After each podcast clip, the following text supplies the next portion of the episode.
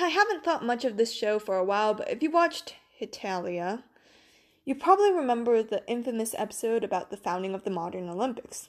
You know, the one where France tries to assault England in a mmm manner. Yeah. Needless to say, it was one of the most uncomfortable episodes to watch. Well, considering the fact that the Olympics are now in season, I'm going to talk about this event. Good God. So there was this dude in France named, excuse my American accent, Baron Pierre de Coubertin, January 1st, 1863 to 1937. And although he was kind of short at 5 foot 3 inches, he really, really liked sports. After a trip to Rugby England, he saw that the English education system included sports and thought that would be a great idea for French schools.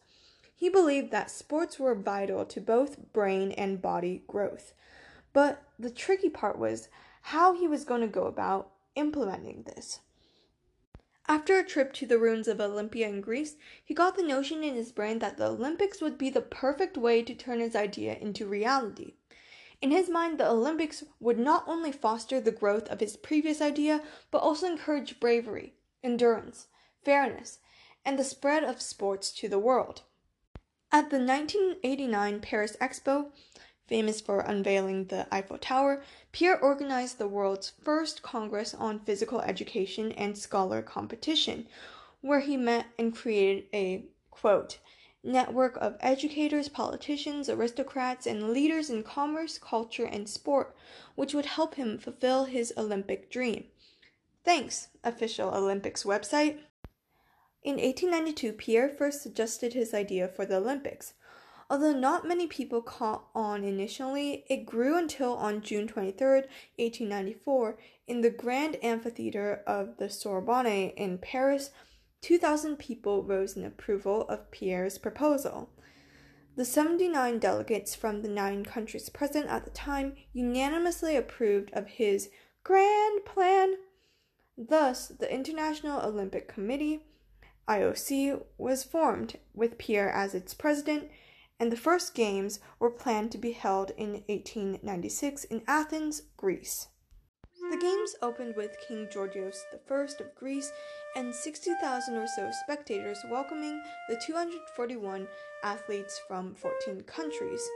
These countries were Australia, Austria, Bulgaria, Chile, Denmark, France, Germany, Great Britain, plus Ireland, Greece, obviously, Hungary, Italy, Sweden, Switzerland, and the USA.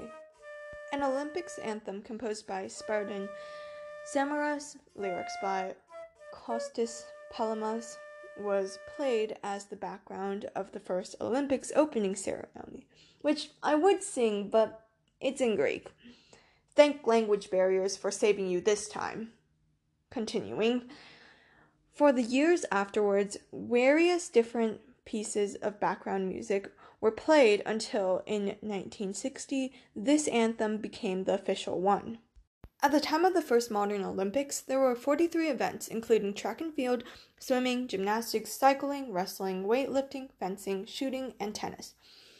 Most of the sports from the original games, you know, the ones from way back in ancient Greece, were included in this modern reboot. Only guys were allowed to compete, and funnily enough, several of the competitors were tourists who accidentally stumbled upon the games.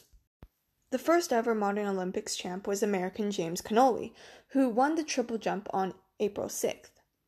Hey, I bet if this guy ever became a comedian, his jokes, contrary to mine, would be comedy gold. Come on, people.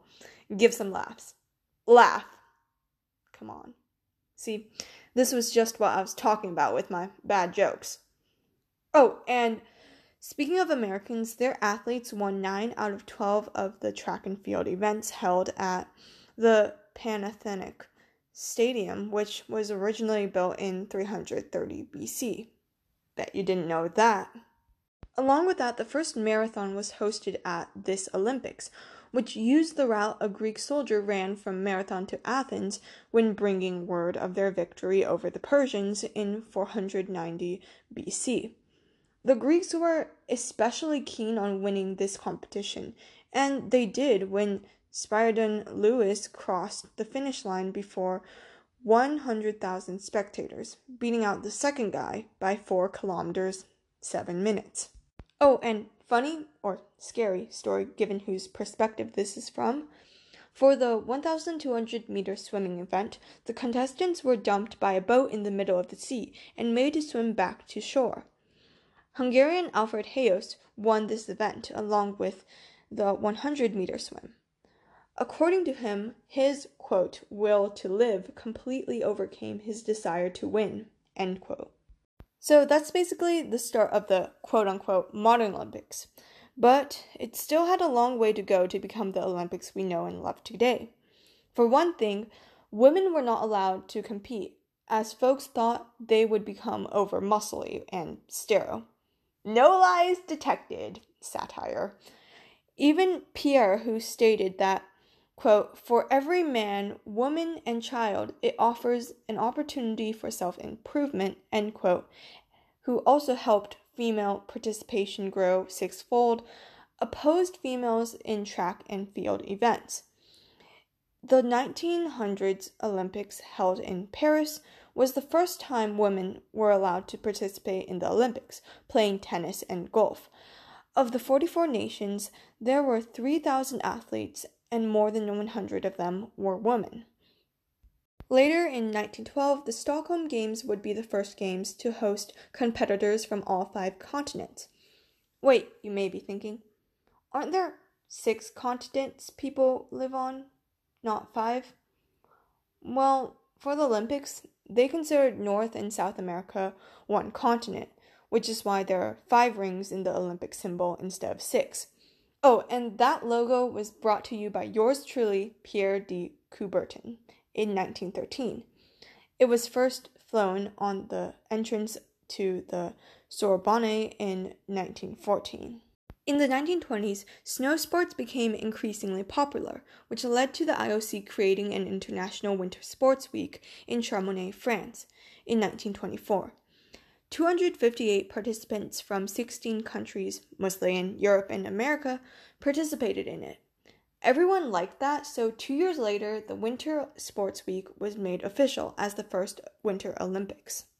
The final major change came in 1984 when professional athletes were allowed to attend after the IOC threw out Pierre's original wish that the modern Olympics should be for only amateur athletes. That's it for you guys. Hope you all enjoyed it. This episode was surprisingly shorter than my usual ones. And yeah, have a wonderful Thursday. Go go watch some Olympics and see you all later. Bye.